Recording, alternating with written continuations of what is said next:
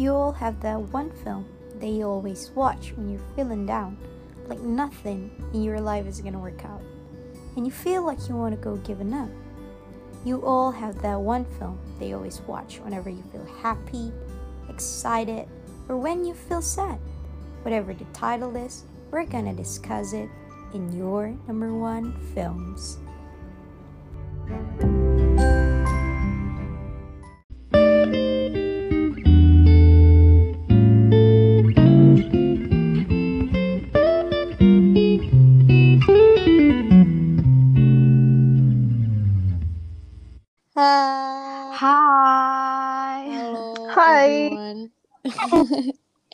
Jadi kita ada suara baru lagi hari ini. Yeah. Yes. Itu kita perkenalkan diri dulu kalian, Nen.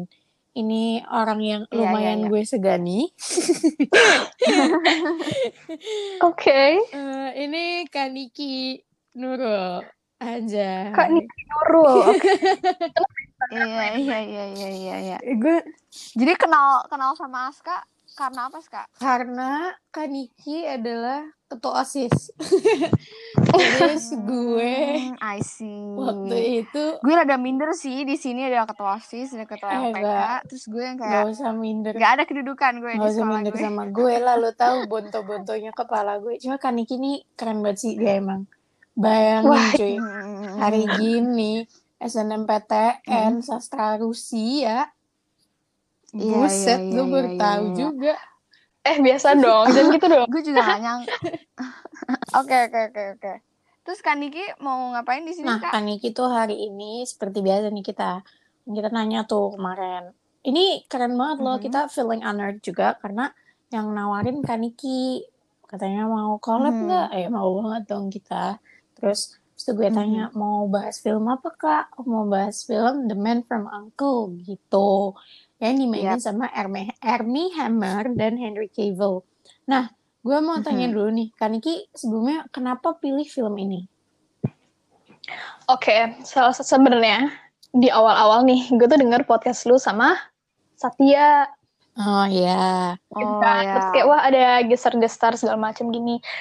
Terus salah satu alasan kenapa gue ngekontak kalian buat ngejakin collab adalah gue pengen ngepromosiin ke yang lain tentang film ini. Kan menurut gue, jadi jadi ini adalah alasan gue kenapa milih film ini. It's so underrated. Gak banyak orang yang tahu, sedangkan potensi film ini tuh banyak banget. Jadi pengen gue bahas di dalam podcast kalian gitu. Jadi pas banget podcastnya kan tentang film-film. Dan ini The Man from Uncle nih salah satu film favorit kakak. Maksudnya kalau ini kan tadi alasan kakak di sini kan untuk mempromosikan this underrated game kan ya. Tapi kalau misalkan The Man from Uncle sendiri, apa yang bikin kakak attached banget sama film ini gitu? Ada nggak yang kakak ini nih film ini beda nih dari film lain? Game changernya buat Kak Niki sendiri tuh apa dari film ini? Jadi satu hal yang gua ngeh kan biasanya kan kalau period drama pasti ada background history di dalam itu kan, kayak nggak jauh-jauh dari itulah. Kalau di sini kan backgroundnya kan Cold War, tapi dalam misi-misi itu sendiri tuh masih fiksi. Iya, fiksi benar. Itu yang gue suka di dalam, walaupun settingnya tahun 60-an, tapi jatuhnya malah kayak alternate universe. Jadi nggak, jadi nggak begitu attached dalam history tahun 60-an. Kan biasanya kan kalau film-film itu kan terlalu attached ke dalam, apa sih bahasanya itu, gue tuh susah tahu. Tapi maksudnya istilahnya kayak adapting apa yang terjadi di tahun segitu ya. Dan ini tuh kayak, ini menurut aku yang menarik banget adalah ini kan Cold War, tapi premisnya tuh menarik banget nih, antara KGB dan CIA mereka kerjasama. Itu sih yang menurut bisa dijual itu banget kan, dari film banget ini kan. Gitu. Tapi sorry bet dah. Tapi menurut gue eksekusinya emang agak kurang oke sih di film ini. Maksudnya kan premisnya kan udah oke banget nih. Maksudnya siapa sih yang gak tertarik untuk melihat apa sih bahasanya, tentara kali ya, maksudnya dari American sama Russian untuk kerjasama tuh kan kayak something so freaking rare gitu kan. Tapi ternyata di filmnya tuh kayaknya buat plotnya kurang mateng sih menurut gue. Oh iya, I have to agree with you on that. Karena sangat ngebahas juga nih Kak, misalnya dia kan lebih ini nih master kan, kalau sinefal, kalau gue kan bagian sampahan-sampahannya doang. Jadi coba dijelasin. Oke. Kalau menurut aku sendiri sih ya, kalau menurut aku cerita ini sangat potensial banget gitu. Dan aku ngerasa banget ini tuh sangat strong di, misalkan film ini kita bagi jadi 3 section. First section itu kuat banget. Kuat banget. Dari actionnya, dari ini megang banget gitu. Dari pertama perkenalannya gitu kan. Cuma semakin ke belakang tuh makin fizzles gitu. Makin aduh ini bisa banget nih, bisa jadi oke gitu. Cuma eksekusinya makin ke belakang tuh makin kurang matang gitu sih. Bener. Oh, mungkin sebelum kita bahas lebih jauh kali ya, kita bisa dengerin trailer. Iya benar. Okay. This is the trailer.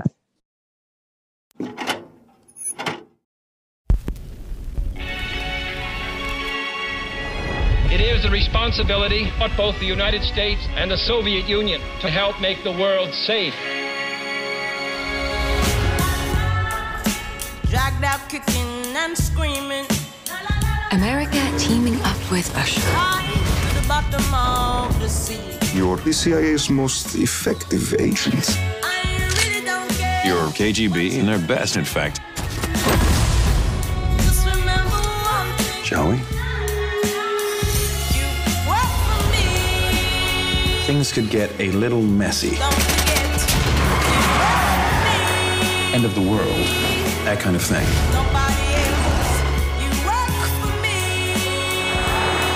It's better for the mission that we get to know each other a little bit more intimately. What are you doing down there? Trying not to get lost. I'll turn it on now. Come when I call. Absolutely hate working with you, pal. You're a terrible spy, cowboy. I promise doesn't mean a thing unless you please. Oh, and you have a new code name. Uncle.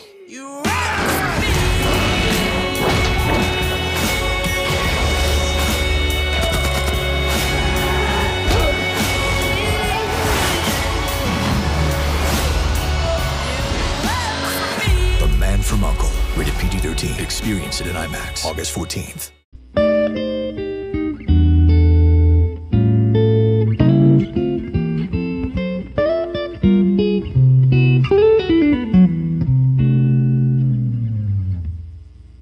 Nah, itu tadi trailernya. Nah, sebelumnya mau tanya dulu nih sama Kak Niki. Sebelum nonton film ini, nonton trailernya dulu nggak? Atau langsung nonton filmnya aja? No, nggak nonton trailernya. Oh gitu. Jadi pas nonton filmnya berarti dalam keadaan nggak expect apa-apa gitu dong. No. Terus nontonnya di mana? Di bioskop kah atau di? No, itu filmnya udah lewat banget. Itu tahun 2015 kan, kalau nggak salah ya. Iya. Nah, jadi kan Niki nontonnya langsung di streaming aja gitu. Yes. Terus what do you think first time you saw that film? What do I think? First impression-nya tuh gimana waktu baru? First impression-nya, sumpah. Sangat berpotensi. It has a very good potential. Itu pertama. Yang kedua, suka banget sama desainnya. Iya sih. Itu bener sih. Kayak itu warna-warnanya, terus fashionnya, stylenya itu oke banget, itu suka banget. Iya, setuju. Dan yang ketiga, permainan bahasanya mantap. Iya, karena mungkin kalau kayak Cold War atau World War mungkin ya, itu film-film kayak gitu tuh bahasanya macam-macam kan. Kayak misalnya kemarin sama saatnya kan lebih banyak dipakai bahasa Jerman, bahasa Perancis, bahasa ini juga kayak gini ya. Ada bahasa Rusia, ada bahasa, ada Jermannya juga ya. Ketika si Gaby di Berlin itu. Ini kita bicara fashionnya, dari fashion si Gaby-nya juga kelihatan kan, maksudnya kayak keren banget gitu, jadi ngebawa filmnya sih. Terus bicara ini nih permainan bahasa, di sini kita ada British guy yang berperan sebagai American, sama ada Armie Hammer American yang berperan sebagai Russian. Nah, itu yang sebagai sebagai lulusan SNMPTN sastra Rusia, gimana nih Kak? Iya, actionnya breakdown gitu. Iya, actionnya Armie Hammer gimana nih? Oke, first of all, I'm not an expert, okay? Okay. Yep. Tapi gue bisa menilai kalau Armie Hammer itu satu-satunya aktor Hollywood yang bisa nge-nail Russian accent. Paling bagus itu dia. Menurut gue, this is a personal, okay? Karena gue melihat aktor-aktor yang lain tuh kayak, oh my god, just a big no. Ada comparison-nya nggak ke siapa gitu, misalkan yang, aduh, Russian accent-nya gini banget lagi. Horrible gitu ya. Horrible gitu ya. Iya. I sound so smug. Oke, lupakan itu. Tapi bukan laki-laki, nggak apa-apa ya. Nggak apa-apa. Karena pasti beda. Kita suara perempuan. Oke, ambil Scarlett Johansson di Black Widow. Oh, oke. Itu Black... dia ada ya, dia ngomong Russian ya? Aku lupa sih. Oh, I see. Ada scene di mana dia ngomong Russian. Dan juga scene Avengers di mana, ini lupa banget ya, gue tuh udah lama banget gak ngikutin Avengers, tapi ada scene di mana dia kayak dikerumunin agen-agen Rusia, kalau nggak salah. Itu agen-agen itu pun ngomong Rusianya itu kurang bagus. Aduh gitu ya. Accentnya. Gue kebetulan ngikutin Avengers banget nih. Emang banyak sih yang apa maksudnya yang terkait sama Russian soldier atau segala macam gitu. Iya karena dan juga dengan Bucky kan. Iya betul. Pokoknya itu mereka semua itu di situ ngomongnya itu kurang bagus. Karena gue juga nonton kayak video Russians reacting to actors speaking Russian gitu. Oh iya benar-benar. The Russian accent is not good. Nah, really appreciate in this film adalah kayak atasannya Armie Hammer. Oke, karakternya Armie di sini kan namanya Ilya Kuryakin. Atasannya Ilya itu aktor Rusia beneran. Native ya berarti. Jadi setidaknya lu nge-pronounce sesuatu itu orang ngerti, orang Rusia itu ngerti setidaknya. Yes. Terus yang gue juga baru tahu kalau ternyata ini nggak tahu ada urusan dengan keahliannya dia dalam aksen Rusia dalam film ini, tapi ternyata grandpanya Armie Hammer itu Russian. Buset. Oh iya. Jadi sebenarnya dia ada darahnya juga kali ya? Iya, maybe. Atau mungkin dia pernah, maksudnya atau mungkin dia emang belajar atau pernah berbahasa Russian? I don't think sebenarnya. So. Belum ya? No, I don't think so. No. Pokoknya dia. Gue sempat nonton interviewnya dia sama Conan. Dia tuh belajar lewat YouTube, kayak ngikutin. Dia tuh, iya, serius. Dia tuh ngikutin, bukan YouTuber sih sebenarnya tuh. Dia tuh ahli massage orang Rusia. Kan biasanya kalau orang Rusia ngomong Inggris kan masih ada aksennya. Nah itu aksennya dia, si orang ini namanya Boris kalau nggak salah, itu dia ikutin buat memperkenalkan. Dan Armie Hammer ini kayaknya cukup dedicated ya sama film ini, karena aku tadi sempat baca-baca ternyata Armie Hammer ini satu-satunya, kan ini dari based on series tahun 60-an ya. Yes, series tahun 60-an, dan Armie Hammer ini satu-satunya yang nonton seriesnya. Series 60-an kan aku juga bingung aksesnya dari mana ya, cuma dia satu-satunya yang nonton gitu. Yang lain enggak. Oh, seriously. Oke, ini gue baru tahu loh. Dia yang nonton, bener-bener dia doang yang nonton gitu. Jadi I think dia bener-bener dedicated to this work gitu loh, si Armie Hammer ini gitu. Makanya kan Kak Niki juga pernah cerita kan, katanya film ini tuh mau ada sequelnya. Cuma penjualan yang tidak begitu ciamik di film yang pertama, akhirnya kayaknya gak jadi nih film yang kedua. Dan Armie Hammer nih salah satu, gue gak tahu satu-satunya mungkin aktor dari film ini yang kayak ayo kita bikin lagi project yang kedua gitu, yang kayak mendorong gitu. Tapi ini menarik sih, kalau misalkan project kedua berarti nggak akan ada kaitannya dengan villain yang di pertama berarti ya? Mungkin kayak ya udah nih cases baru gitu atau kayaknya gimana gitu kalau misalkan dari kakak? Coba menurut Kak Niki gimana Kak? Kayaknya sequel tuh enaknya gimana? Karena pas di end credits-nya itu mereka ngisi official sebagai uncle. Itu kan namanya mereka kan uncle. Iya. Official di Turki. Di end credits itu ada kayak foto-fotonya gitu. Jadi mungkin berarti we start there. Kalau misalkan jadi. Iya, berarti emang sebenarnya udah ada niat untuk ke sana kali ya, ke sequel kali. Iya, kayaknya. Cuma karena box office numbers itu lagi kali ya. Jadi mungkin prospek dari entah produser atau apa tim produksinya belum untuk bikin sequel kayak gitu. Nah, ini speaking about sequel, menurut kalian berdua pengaruh nggak sih sama film yang ini pertama? Karena gini, gue nangkepnya pace-nya itu di film yang pertama kayaknya dicepetin. Jadi kayak yang seharusnya nggak kelar di satu film, dikelarin di satu film. Makanya tuh di pas makin terakhir tuh makin kayak berkurang gitu, kayak lo kok kuring gitu kan. Padahal awalnya tuh udah bagus gitu. Awal udah promising banget. Makanya gimana nih? What do you guys think? Kalau gue ya, mungkin kalau gue lo bisa berpikir kayak gitu karena tadi dia tuh kayak kehilangan pegangan semakin ke akhir gitu. Jadi rasanya kayak dicepetin, rasanya ada juga yang bilang nih Gus, baca-baca ada yang merasa semakin terakhir tuh semakin terasa lama gitu. Semakin terasa lama dan tadi mungkin Kak Niki sempat nyebut kayak agak anti klimaks juga mungkin di akhir gitu. Itu sih mungkin menurut gue kenapa jadinya entah kerasa cepet, entah dicepetin karena ya semakin ke akhir tuh pegangan eksekusinya tuh semakin berkurang gitu sih. Kalau menurut gue gitu. Kalau Kak Niki gimana? Setuju sih sebenarnya. Kalau dari ini deh kita bahas sekarang best scenes gitu yang kalian paling suka gitu. Mungkin dari Kak Niki gitu ada nggak scenes yang paling disuka? Kalau best scene, I can guarantee you the main highlight of this whole film adalah dancing scene-nya Ilya dan Gaby. Oh iya. Parah. Iya. Sumpah. Itu yang mau di ending itu yang di hotel room gitu gak sih? Yang di hotel room, yes. Sumpah. Wait. Nge-ship karena gimana nih?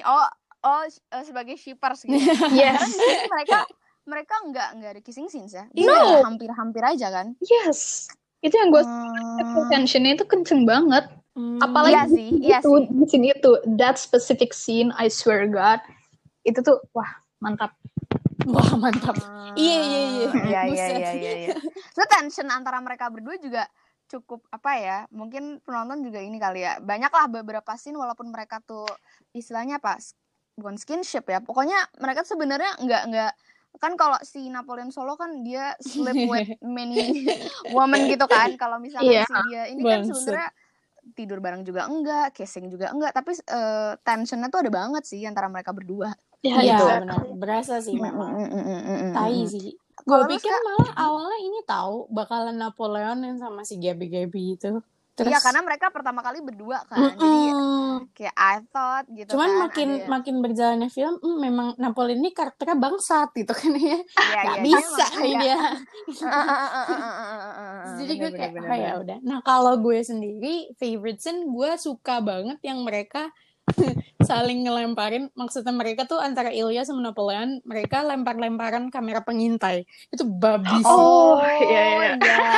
Itu lucu banget, itu ikonik sih yang kayak it's Russian made gitu-gitu this kan is Russian made gitu. Iya bener si, itu ikonik banget. Si Ilya kayak ngomong gitu kan, okay, wait over there. Terus dia masuk dilemparin juga this is American made gitu kan. Terus kayak diledekin gitu. Gue tahu nih kualitas jelek-jeleknya sih dari buatan Amerika gitu kan anjingnya. Iya karena kultur emang gitu banget kan. Maksudnya kultur tuh bersaingnya bukan war yang gimana tapi ya dari produksi, dari olimpiade, dari ini, dari betul, itu. Betul. Secara implisit banget kan war-nya itu gitu. Kalau gue suka yang di adegan pertama sih, yang pertama kali Ilya ketemu sama Napoleon yang car chasing gitu. Itu gue suka banget karena kayaknya film-film Bond kayaknya could never mendekati itu sih. Menurut gue tuh keren sih eksekusinya gitu. Makanya dari yang ketika gue nonton ini dari opening kreditnya kali ya, itu menurut gue keren dengan lagu 90s-nya tuh 60s-nya tuh ini keren nih kayaknya gitu. Maksudnya kayak bisa banget nih jadi film yang oke gitu. Lagunya dan, sih lagunya kan banyak yang bilang game changer di film ini juga kan. Iya, lagunya juga oke banget dan akhir ketika car chasing itu menurut gue asik banget sih gitu. Itu sih menurut gue yang paling yang gue suka ya gitu. Karena kayaknya film-film James Bond juga nggak mungkin belum sanggup untuk mendekati itu. Kayak itu tuh salah satu top scene sih menurut gue gitu. Terus yang gue mau bahas juga Henry Cavill nih banyak banget yang bilang dia tuh potensial jadi James Bond gitu. Menurut kalian gimana? Oh iya. Gimana kak? Pernah baca? Gimana kak? Cocok gak kalau jadi James Bond? Aduh, honestly tidak ada yang bisa mengalahkan the current James Bond. Yes, betul. Gue siapa yang bisa menggantikan dia? Karena dia itu udah cocok banget jadi James Bond.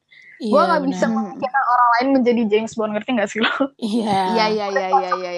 Karena si siapa? Maksudnya yang jadi James Bond sekarang katanya tuh emang udah capek juga gitu loh. Ibaratnya kayak siapa ya, Nicola Saputra dengan pembawaan rangganya sama, dia juga gitu di mana-mana dikenal sebagai James Bond. James Bond, iya. Oke. Benar. Nah, kita speaking sama Russian things di sini. Tadi kan Kaniki bilang seenggaknya kalau dia ngomong dengan accent Russian atau ngomong bahasa Rusia, si orang Rusianya ini ngerti apa yang mereka omongin. Terus beda ya kak kalau misalnya yang ngomong itu perempuan sama laki-laki itu beda? Enggak, maksudnya gue lebih menekankan di suaranya doang sih. Kan suara laki-laki. Oh iya. Jadi kalau perempuan kan lebih bukan cempreng sih, tapi lebih tinggi.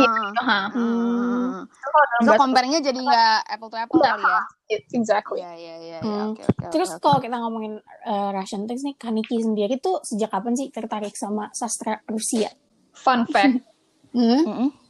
Yang bikin gue gimana ya, akar kesukaan gue dalam bahasa ini adalah di saat gue melihat Armie Hammer memainkan peran Ilya Kuryakin. Waduh. Berarti emang ini ya, sepersonal itu berarti ini film ya. Maksudnya sedekat itu berarti. Jadi motivations untuk ngambil jurusan di kuliah tuh berarti it's a big thing sih. Iya, parah cuy. Iya kan ya? Yes. Ya, cikal bakalnya itu dari kekaguman gue dalam Armie Hammer yang bisa nge-pull off Russian accent sebagus itu. Terus gue jadi nge-search bahasa-bahasa lain. Tapi tetap gue gak tau kenapa Rusia. Gue suka bahasanya, suka banget. Karena ketertarikan itu juga kali ya. Gila, keren banget. Ayo nih lah kita besok belajar. tapi ada nggak sih kak kalau kayak les bahasa Rusia gitu? Kalau les bahasa Perancis aku ada sih, teman-teman aku beberapa gitu. Ada kok. Ada di sini ya. Ada banyak ya. Kaniki ikut tuh les bahasa Rusianya, maksudnya untuk seriusin segala macam. Pengen. Oh jadi ya? Udah masuk sastra Rusia pun Kaniki belajarnya masih yang kayak otodidak gitu? Iya, gue cuma tahu beberapa words doang sih. Belum kayak sekompleks grammar itu enggak. Cuman kosakata beberapa doang. Ya, you know, selamat pagi, selamat siang, gitu-gitu doang, you know. Masih sangat basic. Nasnin bisa sih, Nasnin dia kalau sehari-hari di rumah pakai bahasa Rusia katanya. Iya, bahasa mother tongue. Mother tongue bahasa Rusia. Enggak. Aduh.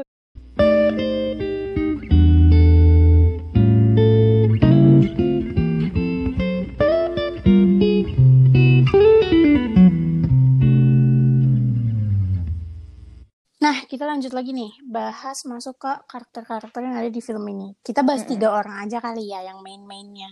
Pertama itu ada Gaby, yang dimainin sama siapa nih? Lupa gue. Alicia Vikander. Yep, Alicia Vikander. Nah, what do you think nih kak sama karakter ini? Karakter Gaby, dia tuh sebenarnya kompleks tau. Iya sih, bener juga. Karena gue mau ngejelasin di sini juga agak gimana gitu karena takut spoiler. Enggak apa-apa. Oke. Jadi sebenarnya kan di awal scene-nya kan Napoleon kan bertemu dengan Gaby. Gitu kan. Kan ceritanya Napoleon itu ingin membantu Gaby untuk apa? Siapa sih tuh? Untuk bapaknya. Menemukan ayahnya, gitu. Nah, sebenarnya nanti di akhir ceritanya itu diungkapkan bahwa Gaby itu bekerja sama dengan MI6. Jadi dinamiknya itu udah kelihatan dari awal. Iya, benar. Gue akan menyelamatkan cewek. Padahal sebenarnya cewek juga lagi memata-matain dia. And eventually akan si Ilya. Tapi di akhirnya kan mereka akhirnya disuruh kerja sama. So there's that. Betul. Iya sih. Kalau Henry Cavill sendiri gue sih suka banget sih. Maksudnya di awal tuh dia kayak apa ya, kayak he knows exactly what to do gitu, yang maksudnya udah lu dengerin gue aja gitu kan, lu just sit down and trust me gitu kan. Itu yang menurut gue keren sih, attitude itu sih menurut gue dari Henry. Dan juga backgroundnya dia kan juga thief. Iya, betul. Dan ada satu adegan di mana dia ngambil kayak apa taplak meja itu, ya kan? Di acara di Italia itu. Vinci Guerra. Itu tuh bukan visual effect atau apa, emang dia ngelakuin itu dan dia latihan gitu kalau nggak salah. Entah dia udah bisa dari sananya atau emang dia melatih ini, cuma intinya itu dia lakuin sendiri sih, Henry Cavill ngelakuin sendiri gitu. Gila. Nggak ada trik apa-apa, emang bisa aja segitu loh, jadi mantap-mantap gitu. Emang kece itu orang. Kalau Ilya Kuryakin sendiri nih, mungkin favorite-nya Kak Niki gimana karakter dia? Mungkin yang menarik juga dia tuh punya backstory itu kan, yang dia akhirnya ada kadang kalau misalkan trauma, betul. Kalau itu gimana Kak menurut Kak? Trauma. Untuk trauma. Iya, oke. Gue sempat baca juga. Ini film bener-bener gue dig down banget nih, apalagi terutama Ilya. Iya. Jadi bapaknya itu kan salah satu member di Partai Komunis di USSR. Kan masih Soviet nih kan, belum Rusia. Iya, betul, masih Soviet. Iya, masih Soviet kan. Pokoknya bapaknya itu ngapain, kalau nggak salah korupsi deh. Akhirnya dalam masa pemerintahannya Stalin, akhirnya dia dibuang ke gulag di Siberia. Terus dia mungkin to avenge his father's wrongdoings. Akhirnya dia ngededicate himself untuk bekerja menjadi mata-mata Rusia. KGB ini ya. Pokoknya triggernya itu akhirnya setiap dimension pasti langsung langsung kesambet tanda kutip gitu, ngerti kan lo? Iya. Juga di end credits-nya juga yang menarik itu di showcase biodata karakter masing-masing gitu. Nah ternyata ya itu backgroundnya itu ada mental health issues. Iya, karena traumanya luar biasa ya, maksudnya kadang maksudnya lagi normal gitu, tapi kadang dia bisa sampai gemeteran, sampai tremor gitu, karena kalau bisa ada yang nyebut sesuatu yang mengingatkan dia sama bapaknya itu tadi ya. Tangannya diambil sama Italianya gitu. Oh iya, betul. Nah, kita lanjut nih, mau ngomongin Gaby sama Ilya. Kan mereka tuh ibaratnya apa ya, cinlok kali ya. Nah, gue mau nanya nih sama kalian, pernah cinlok nggak? Karena jujur nih, Kak Niki kayaknya agak tertutup nih perihal love life-nya. Oh my god. Kita buka di sini aja kali ya. Gimana? Pernah nggak? Misalnya kan kakak berorganisasi nih. Iya. Iya kan. Pernah nggak? Itu tapi rese juga nggak sih ada cinlok sama satu organisasi? Iya nggak sih kayak? Nggak sih. Cinlok gue nggak pernah. Nggak pernah ya? No. Oke. Tapi Aska. Aduh. Kenapa? Kita sharing dong. Gue pernah sih, cuma nggak di OSIS MPK juga. Soalnya kayak kalau di MPK OSIS tuh lu tahu tai-tainya orang kan. Jadi kayak parah. Busuk-busuknya orang tahu ya. Tahu, lu nggak bakalan suka aja. Kayak kalau di udah kayak keluarga OSIS, aja tau. Iya betul. Yes. Pertama itu kayak keluarga, kedua lu udah tahu nih orang babinya kayak apa gitu kan, bakalan brengseknya kayak apa. Jadi kayak ya malas saya gitu. Cuman kalau perihal hal lain ya adalah. Ya adalah ya. Pasti adalah gue sih gue. Oke. Jadi kalau Kak Niki enggak pernah dicinlok. Sumpah definisikan cinlok other than lokasinya ya, karena kalau misalkan attraction biasa doang itu pasti ada. Iya, kalau attraction nah selama ini tuh yang gue rasakan tuh cuma kayak gitu-gitu doang. Ngerti gak sih? Cuma kayak sama siapa Kak? Tapi gak pernah segitu. Sama siapa Kak? Sama cowok, sumpah sama siapapun. Yang penting laki-laki.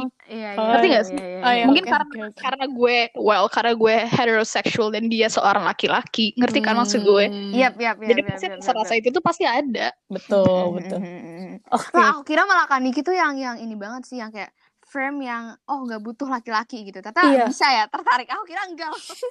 Oh my god, enggak. Karena bisa kakak ketua juga kan, maksudnya aku tuh bener-bener yang kayak enggak gitu, enggak bakal gitu. Kira-kira. Ternyata bisa juga ya.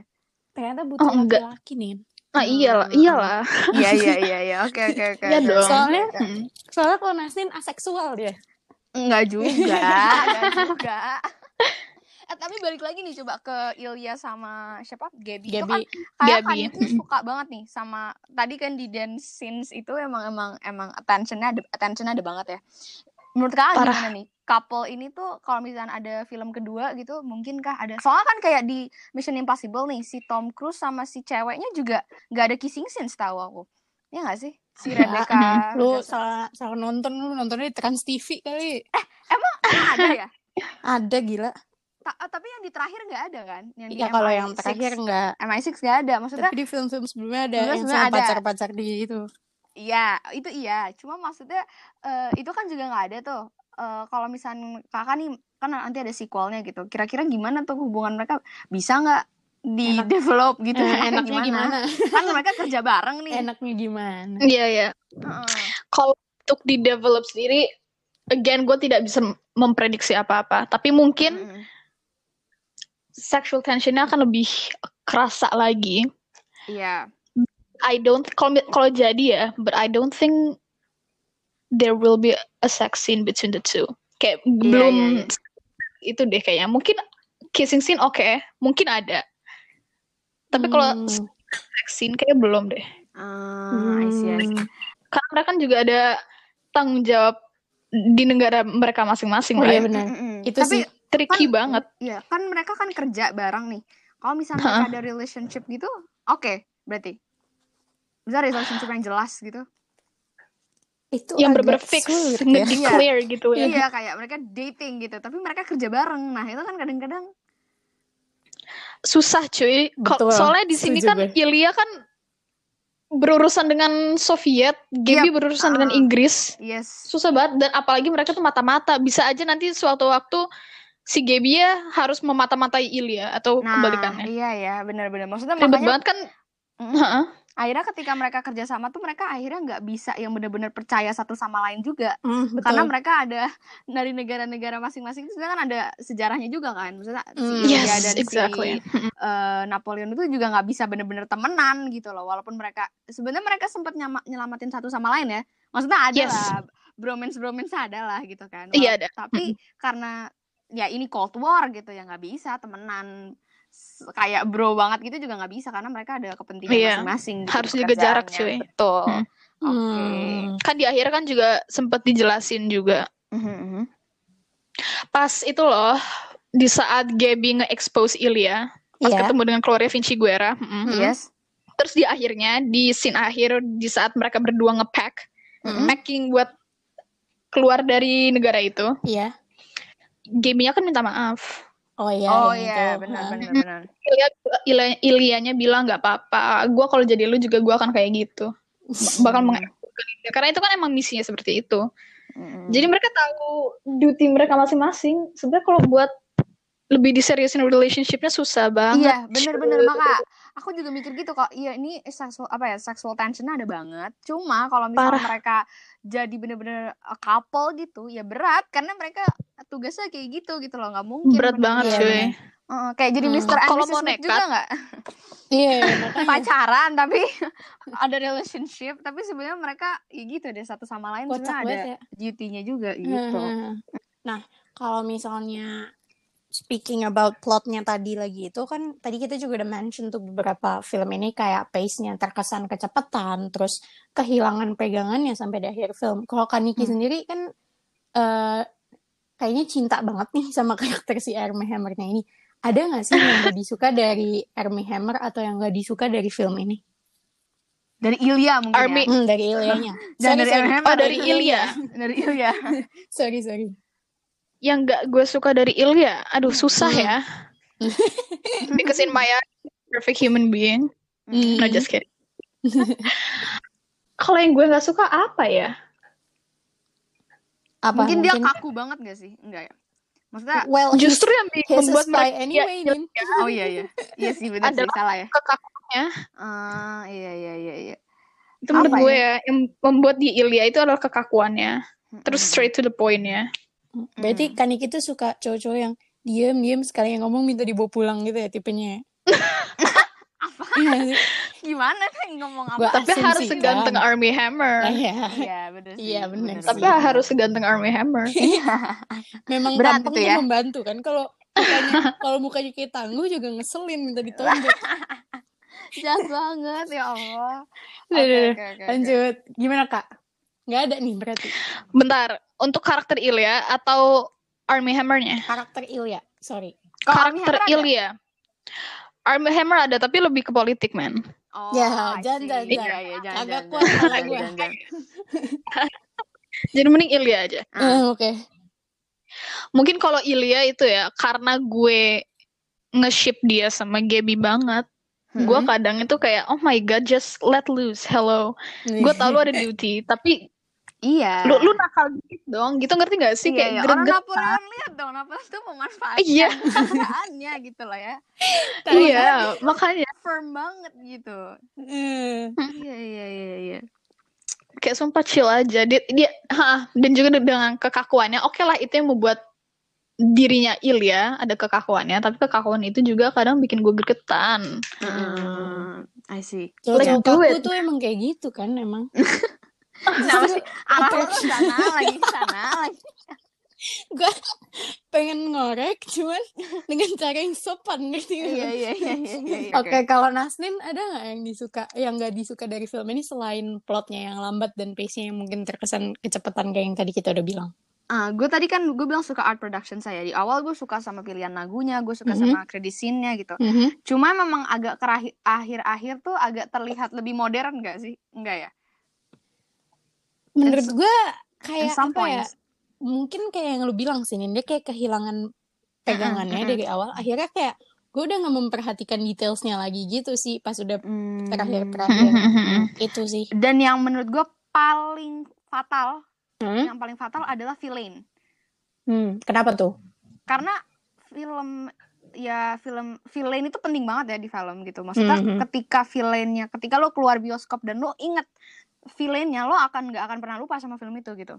Benar. Such as kalau misalnya kita tahu The Dark Knight, No Country for Old Men itu kan villainnya emang wah psikopat setan nih misalnya. Sepadan lah sama protagonisnya. Ini tuh villainnya gua ngerti.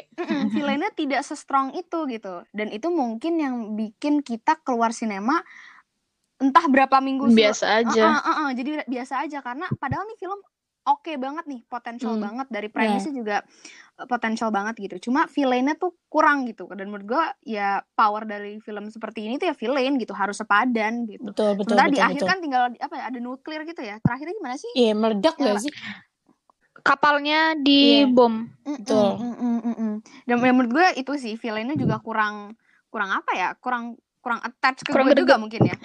Benar. Si Vinciguerra itu ya dan yang dari Italia itu. Jadi menurut gue dari villain sih yang rada fatal ya gitu karena kalau villainnya oke biasanya ya filmnya nggak bakal mudah dilupain orang gitu. Betul. Ngerti. Sama satu lagi yang aku mau tanya juga nih Kak Niki. Oke. Aku kurang paham juga sih sinematografinya tuh konsepnya gimana. Cuma kayaknya ada beberapa shot yang agak shaky kameranya. Tapi aku nggak tahu ini tekniknya dia kan atau memang shaky kamera di mana? Aku nggak bisa sebut pasnya di mana ya. Cuma ada beberapa tuh yang cukup shaky dan ketika aku baca review-review juga ternyata banyak yang nyebut tentang shaky kamera ya? Itu. Cuma aku nggak tahu. Kan. Tapi kan ada juga sebenarnya film-film yang sengaja dibikin shaky itu ada. Cuma ini aku nggak tahu nih masih shaky kameranya tuh konsepnya bagaimana. Dan aku juga ngelihat ini agak-agak mirip Ocean 11 karena gini. Vibes-nya nggak sih? Dan banyak banget dimana ketika kita kayak ditampilkan sesuatu yang ternyata begini nih gitu. Tiba-tiba muncul hal yang ternyata nggak gini gitu, ya kan?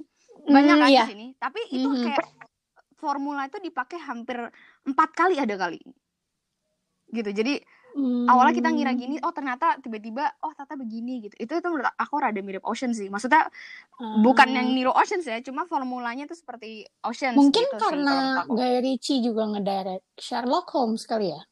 Nah, itu aku juga mau nanya kan ini adaptasi ya gitu. Kalau kalian nonton Sherlock Holmes kah? No. Gue baca. Iya. Kalau As kan nonton Sherlock Holmes. Nonton. Itu gimana? Oke nggak? Oke sih menurut gue. I see. Karena tadi kan di awal sempat disebut juga kan, dimana si Henry Cavill yang British ini mainin Amerika, ya kan? Kuryakin si Armie Hammer ini yang Amerika ya dia ya, mainin Rusia. Jadi gue menarik juga di Sherlock Holmes itu kan Sherlock tuh British ya, tapi dimainin sama Robert Downey yang American. Gitu dan personanya juga beda banget gitu, dimana Sherlock tuh kan kayak lebih apa ya? Lebih ngerokok gitu kali ya, lebih firm, lebih serius, sementara sih iya betul, dan Robert Downey lebih chatty kayaknya di film itu, ya nggak? Iya, beda personanya kan? Dia dapet chatty-nya, dapet ya it's Robert Downey sih sebenarnya, balik lagi. Jadi sebenarnya kalau dibilang actingnya keren-keren amat, ya keren, cuma nggak yang gimana-gimana banget, tapi ya balik lagi it's Robert Downey after all, kayaknya apa yang dia lakuin sah-sah aja gitu di mata audiens kan, jadi kayak iya gitu sih, cuman kalau dari plot cerita sendiri gue suka sih so far, karena kan gue bukan tipe pemikir kan, jadi kayak gue nggak mau nih nonton film terus gue mikir gitu, gue butuh sesuatu yang kayak membahagiakan gue, that's why gue nonton film. Di Sherlock Holmes itu kayak gitu, lu dibikin teka-teki, rasa penasaran lu ke-trigger, tapi abis itu kan diceritain kan the story behind all of it, kayak iya tadi begini, jadi gue suka gitu, jadi gue nggak perlu menebak-nebak gitu sih, jadi kerennya mungkin kalau Sherlock di situ. Nah, gue menemukan formula itu sedikit di film ini gitu. I see, karena itu Guy Ritchie juga. Nah, kan Niki tadi sempat nyebut period drama ya? Iya. Ada nggak rekomendasi gitu period drama? Ya, rekomendasi period drama gitu yang kan Niki suka, mungkin selain si The Man from Uncle ini? Banyak banget.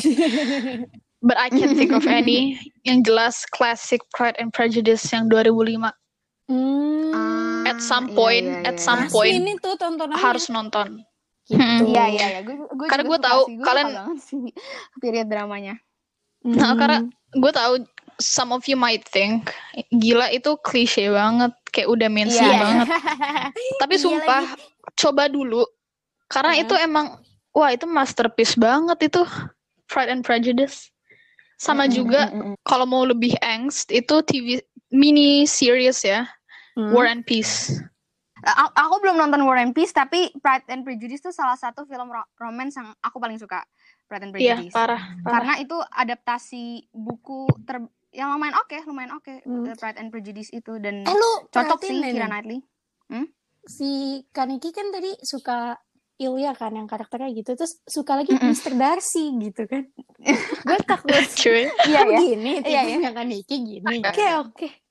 Ya udah, ada lagi. Kalau Aska tadi ada nggak minus yang lu kurang gitu Ska dari film ini? Yang bisa nih kalau dibenerin jadi oke banget nih film gitu. Itu sih gue merasa entah kenapa ya, gue merasa pace-nya tuh jadi kayak cepet banget gitu loh, kayak dua film dijadiin satu. Gitu aja sih paling. The rest of it ini kan filmnya gak terlalu berat juga kan, jadi gue kayak gue suka gitu aja. Iya I see. Gue sih asal gak mikir keberatan, ya udah suka gue pasti. Oke. Sama satu lagi dong guys. Apa? Iya boleh. Pure drama Malena. Apa? Malena. Aku belum pernah dengar sih, nanti sama gue itu film. It's an Italian film. I see. Boleh boleh jadi next episode kita. Soalnya kita juga lagi cari-cari film dari luar yang lumayan oke. Mungkin Malena bisa jadi salah satunya. Iya. I highly recommend Malena. Sedih banget. Okay. We'll try. Ada lagi mungkin dari Kaniki sama Nasnin yang pengen ditanyain atau you wanna say something? Sama Tom Cruise itu mau jadi Napoleon Solo katanya. Tapi dia tadinya sudah deal di Mission Impossible yang Rogue Nation itu, yang barengan keluarnya, yang itu adalah salah satu alasan mengapa The Man from Uncle nih underperform kali ya di box office. Gimana kalau Tom Cruise yang mainin coba? Enggak sih. Enggak. Emang udah pas handle seperti. Dan mungkin Tom Cruise tuh terlalu erat dengan Ethan Hunt, jadi kayak parah. Masa dia juga mau main di sini gitu loh. Iya kan? Iya. Susah ya, dia tuh bakalan susah banget lepas dari karakter Ethan Hunt ya. Yes, betul sih. Gue setuju. Oke. Nah, buat Kak Niki, apa nih kira-kira yang mau disampaikan ke audiens supaya ikut merasakan apa yang Kak Niki rasakan gitu di film ini? Sumpah, kalian harus nonton. I know it may not be the best spy movie out there, Tapi segala essence-nya itu dapat banget di film ini.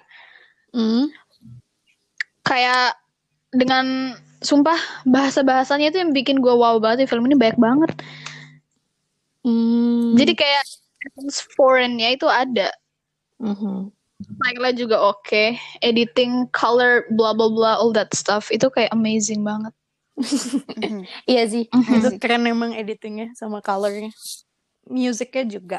Iya, musiknya juga. Jadi main highlight of this film is itu kayak ambience-nya deh. Iya, betul. Iya. Yang gue dapat itu. Itu yang mungkin audience bisa enjoy. Ambience itu dapat banget. Karena juga mungkin film tuh lebih, kalau war gitu lebih ke World War 2, World War 1 gitu ya. Tapi Cold War tuh nggak sebanyak World War sebelumnya gitu. Jadi ini mungkin salah satu film yang ini tentang Cold War, dan ini juga alternatif sebenarnya. Bukan based on a true story gitu kan. Iya. Tapi kayak cerita dari latar belakang sejarah yang dibikin fiksi gitu sebenarnya. Nah, iya itu yang gue suka banget tuh. Oke. Thank you Kak Niki. Thank you banget. Bener-bener diskusinya aku jadi tahu banyak hal sih jujur. Karena tadi Malena gitu aku baru tahu banget tuh. Ada ini nggak Kak Niki mau promoin Instagramnya Kak? Oh iya betul. Gitu, yang atau cowok-cowok yang mungkin karakternya mirip Mr. Darcy gitu sama Ilya. Kali bisa... cocok ya. Kali cocok. Aduh. Oh iya, follow gue ya. Niki_Nurul. Oke. Yap. Jadi itu aja buat hari ini. Thanks a lot buat Kak Niki. It's an honor udah mau menawarkan diri untuk collab sama kita. The pleasure is all mine. Thank you. Jadi buat thank you juga teman-teman, buat update berikutnya silahkan cek kita di @yournumber1films. There's a lot of more films to come. Kita juga masih ada ini nih utang collab-collab sama banyak podcaster juga. Jadi thank you for listening. See you guys next week. Bye. Bye. Stay tuned.